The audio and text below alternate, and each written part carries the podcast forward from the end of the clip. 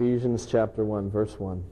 It's on page 1156. If you're using one of those Pew Bibles, page 1156, 1156. In case you're a little bit unfamiliar with where Ephesians is, that's the page it's on.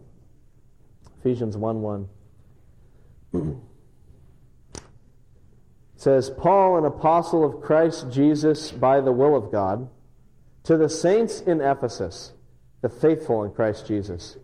Grace and peace to you from God our Father and the Lord Jesus Christ. Praise be to the God and Father of our Lord Jesus Christ, who has blessed us in the heavenly realms with every spiritual blessing in Christ. For he chose us in him before the creation of the world to be holy and blameless in his sight. In love, he predestined us to be adopted as his sons through Jesus Christ in accordance with his pleasure and will, to the praise of his glorious grace, which he has freely given us in the one he loves. In him we have redemption through his blood, the forgiveness of sins, in accordance with the riches of God's grace that he lavished on us with all wisdom and understanding. And he made known to us the mystery of his will, according to his good pleasure, which he purposed in Christ, to be put into effect when the times will have reached their fulfillment, to bring all things in heaven and on earth together under one head, even Christ. Verse 11 In him we were also chosen, having been predestined according to the plan of him who works out everything in conformity with the purpose of his will, in order that we who were the first to hope in Christ might be for the praise of his glory. And you also were included in Christ when you heard the word of truth, the gospel of your salvation. Having believed, you were marked in him with a seal, the promised Holy Spirit, who is a deposit guaranteeing our inheritance until the redemption of those who are God's possession to the praise of his glory. Let's pray.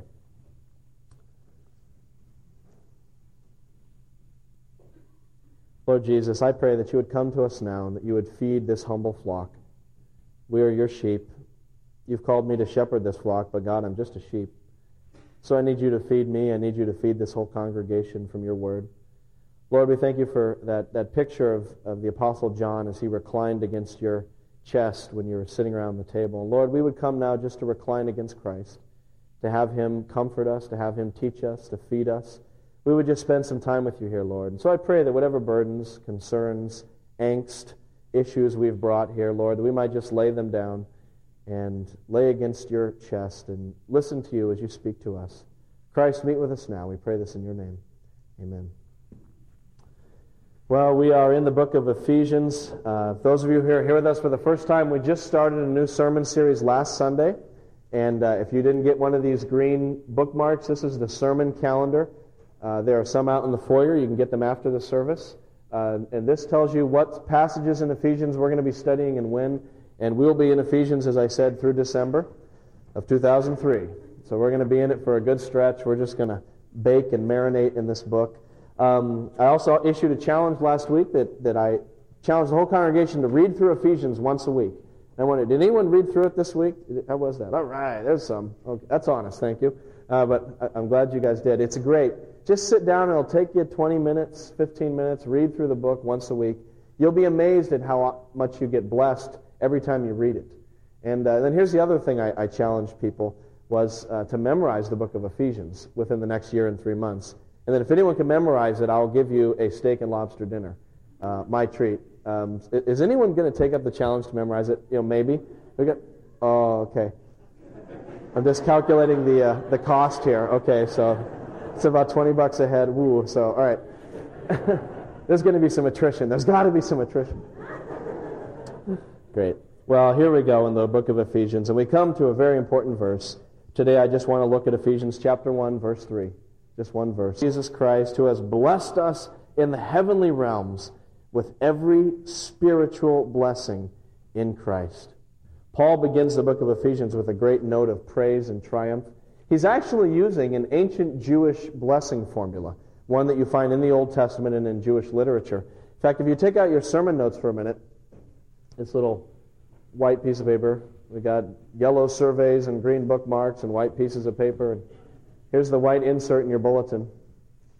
And look at the top. This is actually the Jewish uh, barakah blessing. Barakah means blessing.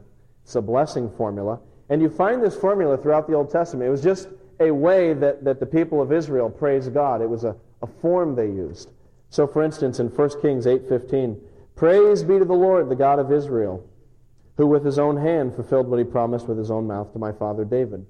Or Psalm 72:18, Praise be to the Lord, the God of Israel, who alone does marvelous deeds.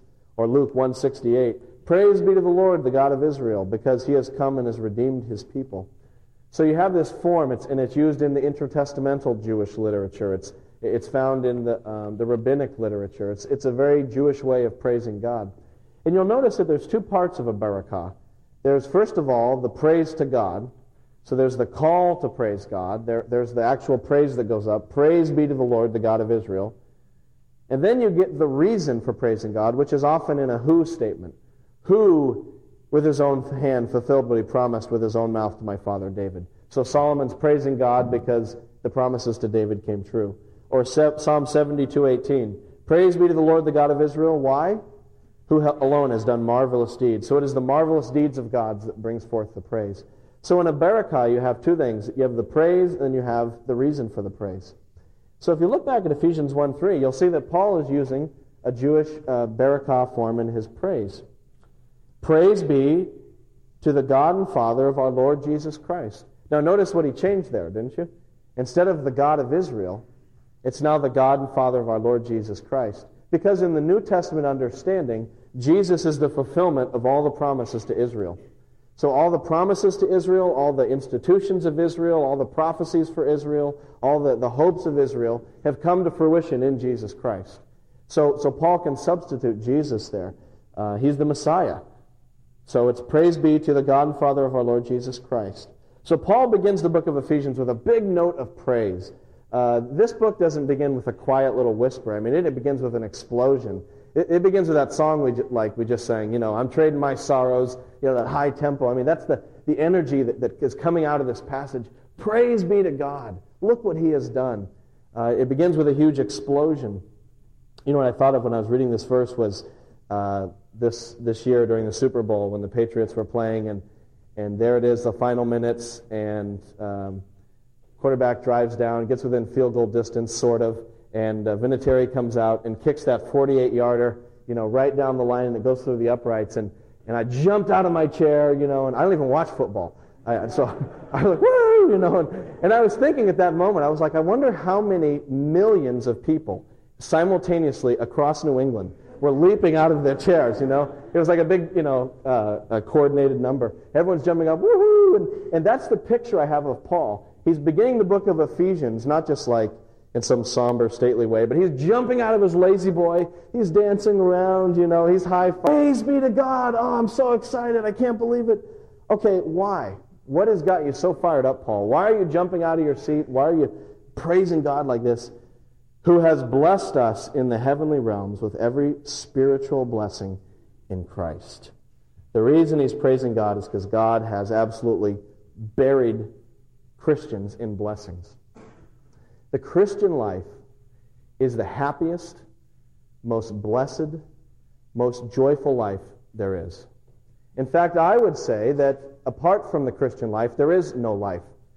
Jesus is life, and if you don't have Jesus, you can't have life. Life without Christ is an undead existence. Uh, we are the walking dead without Christ, spiritually dead.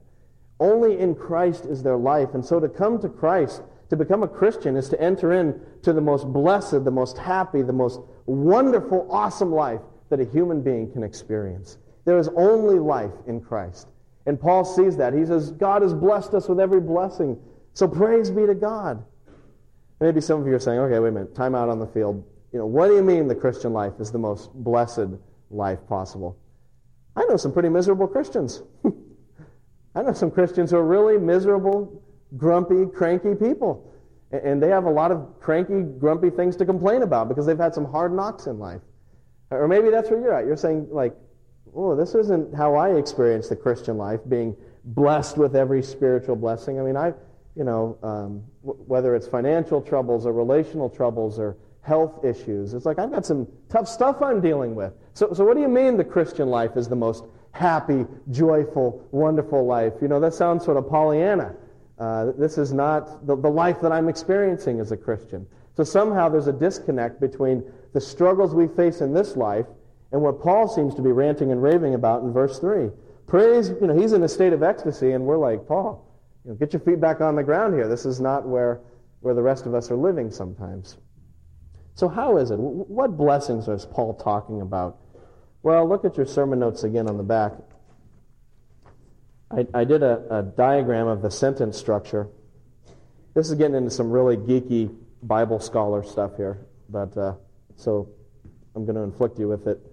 Looking at the syntactical relationships of the different parts of the sentence. You have, and this is a, this, I, did a fairly literal translation from Greek just so you can see how the sentence kind of hangs together, how the bones all fit together. You have, Blessed be the God and Father of our Lord Jesus Christ.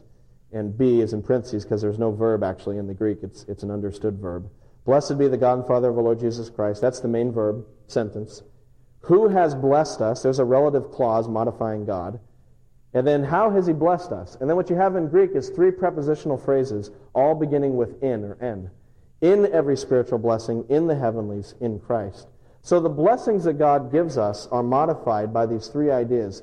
They are every spiritual blessing, they are in the heavenly realms, and they're in Christ.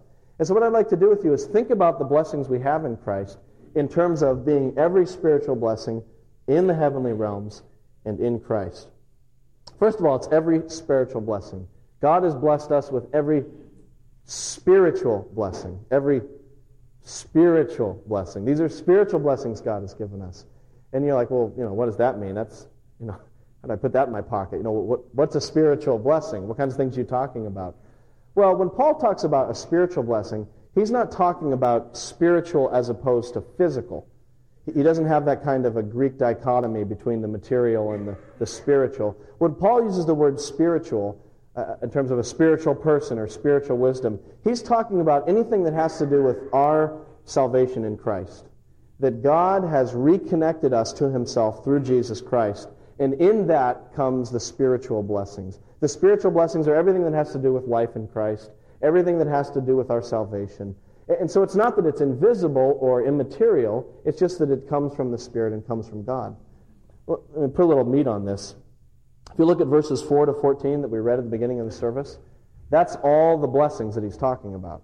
He's not just going to say the spiritual blessings and leave us to kind of say, okay, that sounds great. But he goes on to enumerate all of the blessings in verses 4 to 14.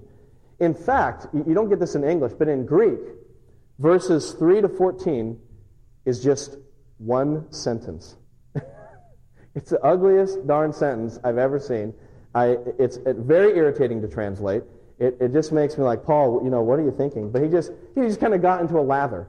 And he just, he just kept going on and on. And instead of finishing his sentence and starting a new one, he, you know, he adds on a prepositional phrase, then a relative clause, and it just keeps, it's the ugliest sentence I ever saw. In fact, if you look at the front of your sermon notes, I thought this quote was hilarious from E. Norden, a, a Greek scholar.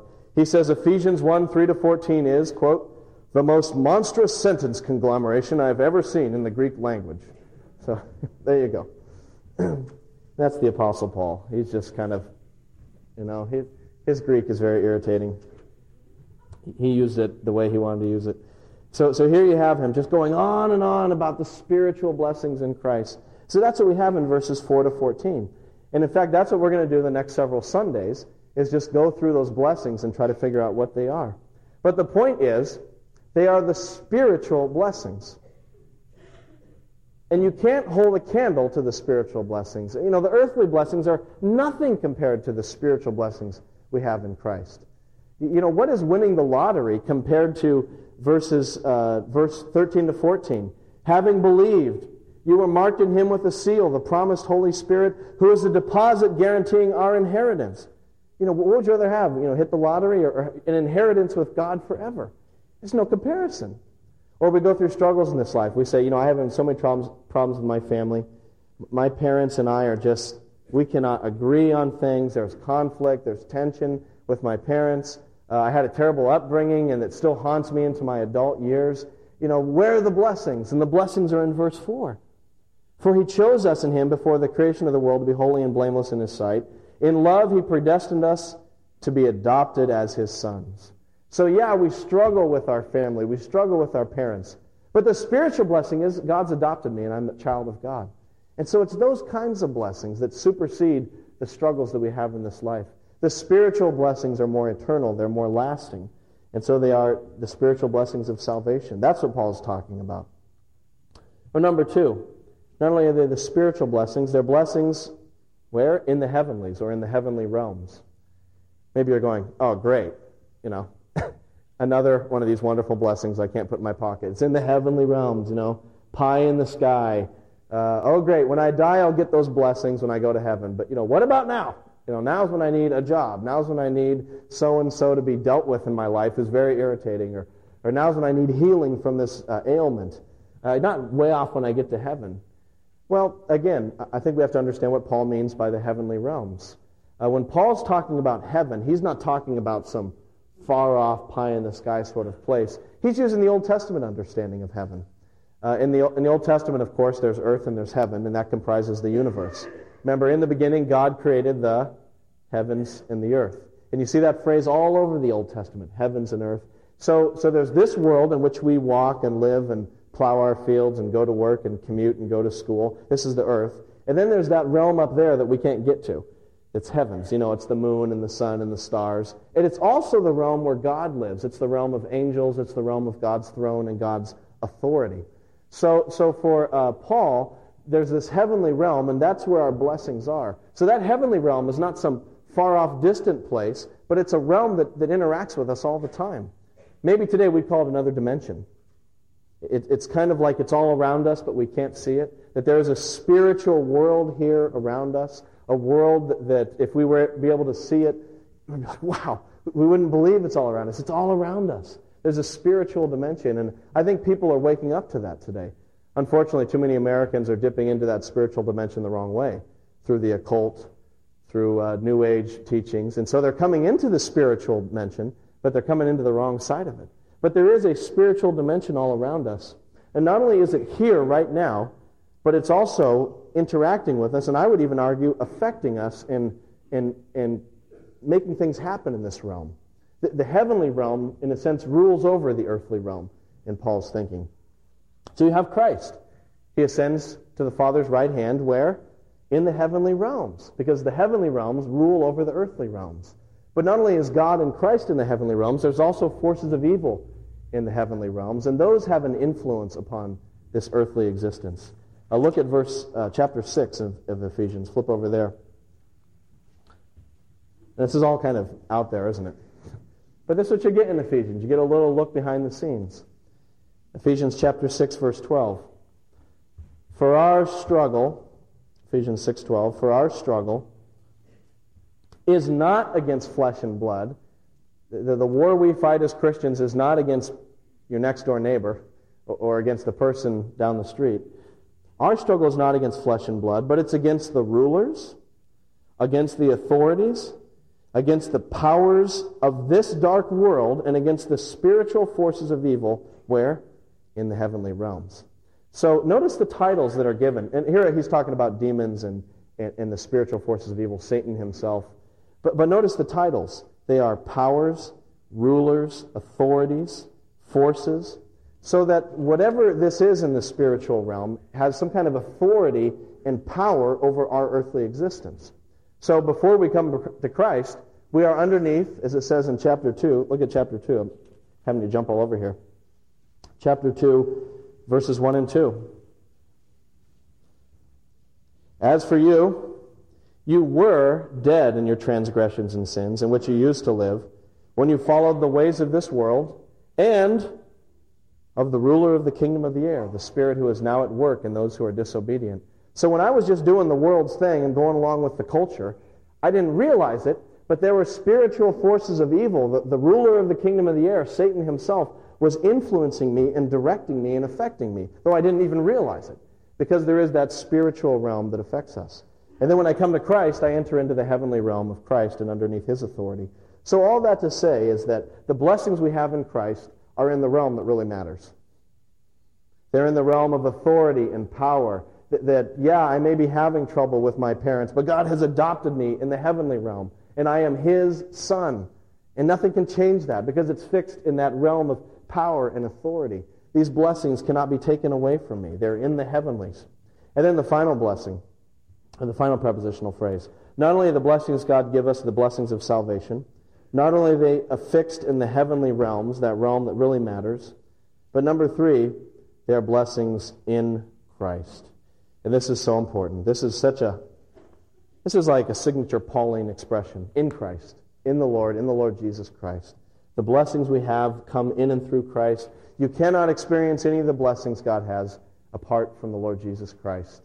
Look in the passage again, verse 4. For he chose us in him. Verse 5. In love, he predestined us to be adopted as his sons through Jesus Christ. Verse 7. In him we have redemption through his blood. Verse 11. In him we are also chosen. And you get this over and over that it's through Christ that the blessings come. Once upon a time, there was a, a famous art collector. He was a rich old man, and he, he had an incredible art collection, and it was the envy of all the, the country. He had a, a collection that rivaled the museums, and people always wanted to see his art, and he would sometimes show it and sometimes wouldn't. The only thing that he loved more than his art collection was his son. He had a young son that he loved very much, but unfortunately, tragedy struck the home. The son went off to war and died, and uh, the man was just heartbroken that his son had died, and, and he you know, sort of went into a life of a recluse, didn't show his art anymore, dropped out of society. And then eventually he died, and people wondered what would come of his art collection. And news spread throughout the land that in his will, he said that his art must be auctioned off. And so people, oh, wow, finally we get our hands on the, the art collection. And so they all came, and, and all the people filled up the, the auction hall, and, and they started with the first piece of art to be auctioned off. And it was this little painting of a young man it's very amateur painting. In fact, everyone you know in the, the art hall is kind of going, you know, like, hmm, how did this you know one get in the auction? Because it was obviously very amateur level. It was poorly done. It was not by any great master. And so the auctioneer says, okay, who will take this painting? Anyone? Can I have five dollars? You know, finally some guy wanting to get the auction going says, five dollars. I'll take it. Anyone? Do I hear six? Do I hear six? No? Okay. Five, five going once, five going twice. Sold, okay. And then he slammed down his gavel and he said, Now the auction is closed. You know, everyone's like, What? The auction's closed? I, I can't believe it. And, he said, Yes, well, let me explain. This picture is the picture of the man's son that the man painted himself, his beloved son. He painted himself. He was an amateur painter, obviously. And he said in his will that whoever would buy the picture of his son would get all the rest of the art collection. And the place was like, oh. That's how it is in Christ. If you will take the humble Christ, if you will receive the humble Lord Jesus Christ, who was born in a manger, who died a shameful death upon the cross, who was despised by the world, if you will take him, you get everything. And if you will reject Christ, you will get nothing. Christ is the one in whom all of the blessings come. If he has not given, if he's given us his own son, how will he not also, along with him, graciously give us, what does Romans say? All things. If you have Christ, you have everything. And if you don't have Christ, you have nothing. Nothing. You are just broke. And so we come to Christ. And in him are these spiritual blessings. And now that's why I think the Apostle Paul, in chains, he's got chains on. He's, he's under lock and guard. He's in prison for two years waiting to go on trial before Caesar. And he's writing this letter. And this guy in prison, separated from his loved ones, with chains on him, can say, Praise be to the Lord. You know, that's why he's jumping up and down. It's like, Paul, you're in prison. what are you thinking? How can you be so happy and excited? He's saying, ah, Because oh, I'm in Christ. You don't get it. I have everything. These Roman guards, they're the ones I feel bad for because they're worshiping false gods. They don't know Christ. If you have Christ, you have everything. And so it makes Paul jump out of his seat, out of his La-Z-Boy, throws his Coke and his chips in the air, and he screams, Praise be to the God, our Father, God and Father of our Lord Jesus Christ. If you have the Son, you have everything in him. The question I leave myself with and I leave you with is Is this how you perceive the Christian life? I have to be honest, that's not how I often perceive it. I say most of the time I don't perceive it that way. I, I, I think of it in different terms. I, I, don't meditate upon the great blessings I have in Christ. I, I feel like I haven't even really begun to understand them sometimes, even after I felt like I've understood them, because they're so great and they're so awesome. I think sometimes we think that if we were to get serious about our relationship with Christ, that instead of being blessed, we would be deprived. You know, we have this picture that the person who's serious about Jesus is kind of like a monk in a monastery. Like, if you're going to get serious, what you got to do is move to a monastery and, you know, put on an old, moldy, musty robe and, you know, shave, shave your head and, and um, you know, let your skin get all pale from lack of sunlight and just sort of, you know, stagger around the monastery by yourself and stay up late chanting and praying and deprive yourself of everything, you know, no more good food, no more singing, no more joy, no more anything, no more sleep, just staying up, you know. And if I'm going to be serious about Jesus, I'm going to sort of lock myself in a cave and the world's going to go on and I'm going to waste away in obscurity. And we, you know, I mean, obviously don't think that literally, but there's that sense that, yeah, and so I'm going to keep one foot in the world where the action is, and I'll maybe I'll dabble a little another foot in Christ. But but Paul's picture of it is so different. He's saying, no, no, it's just the opposite. If you don't have Christ, you're an undead creature. You're walking around this world, walking physically, but spiritually dead. You don't even know what the blessings are. And so come to Christ. And so this is my best sales pitch to those of you who are considering Christianity. Here it is. Become a Christian because life without Jesus is miserable. Come to Jesus because you have no idea what life is. Come to Jesus because you ain't seen nothing yet. You're eating mud pies and there's a banquet, you know, and it's in Christ. And it, it's a banquet that, that you feast upon. Paradoxically, sometimes when the things get worse in your life, the banquet gets richer. Come to Christ. The Christian life is the life of blessing, joy, and riches. It is the whole art collection, the kit and caboodle, all in the person of Jesus Christ, our Lord and our Savior.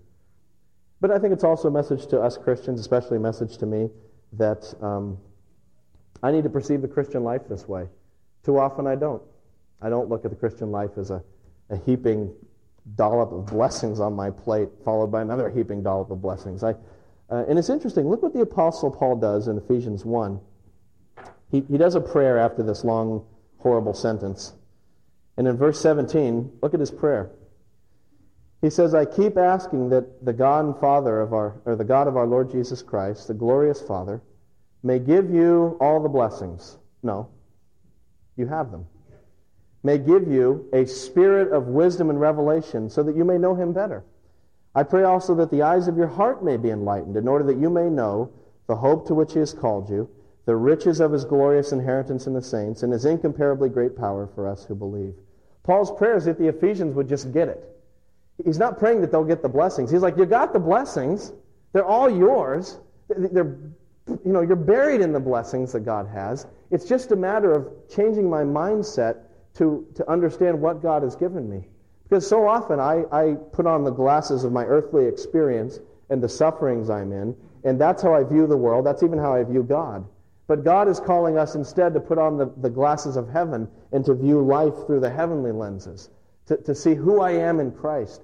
See, what we're talking about here is not some far off, pie in the sky, ethereal kind of blessing. I mean, this is down to earth stuff. That if I begin to see myself and I begin to understand life through this lens, it will affect the way I relate to my money and the way I relate to my coworkers and the way I relate to my children and the way I relate to my singleness and the way I relate to whatever it is that you're dealing with in your life. This will all be the interpretive lens through which you approach life. It's very practical. It's very down to earth. And I believe that, that if we were to really let this soak in, it would radically transform our experience of the Christian life. Not that we'd get some second blessing, but that we would just live in the blessings that we already have. We'd live them out and walk them out. One final story. Uh, I heard the story of, and this is actually a true story, from what I understand. It's the story of the, uh, let me get this right, Anaconda Mining Company in Bannack, uh, Montana.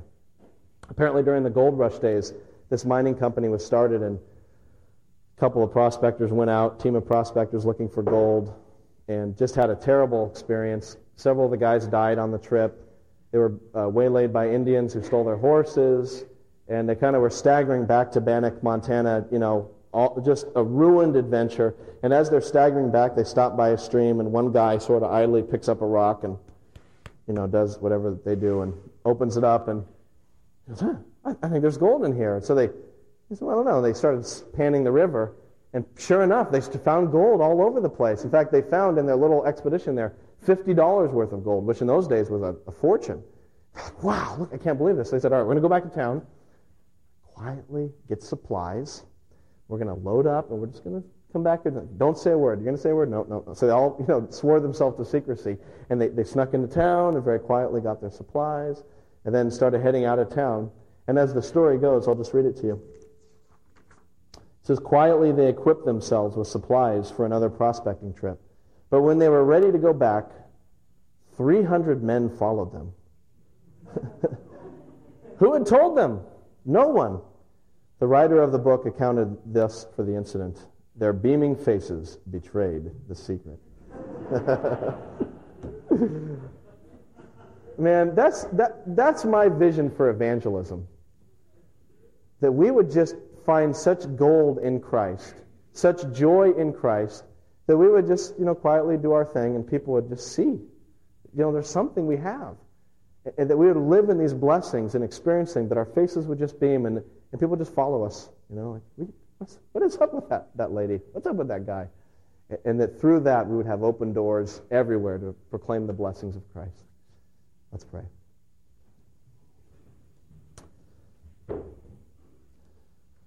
Oh, Father, I pray, open up my eyes. As Seth was talking about in the beginning, I, am just so blind to the blessings you've given me. And I am so quick to interpret my life experiences through the categories this world has given me. Lord, help me to put on those heavenly glasses. Lord, give me that eye surgery that I might be able to see the blessings that I have in Christ. And I pray for our whole congregation that we would know and experience the blessings you've already given us, that we might just marinate in the good things that you've given us in Christ, and that it might so transform our individual, individual lives, that it might so transform our families, that it might so transform our church, that we would just go out into the world beaming, and people would follow us because they want to know what we have, that you would open up doors, not because we can do anything, but because your Holy Spirit can change us. Lord, even as Moses had that shining face, give us a shining face in the Holy Spirit, that people would see and would know that we are a people who's been with God. I pray this in his name.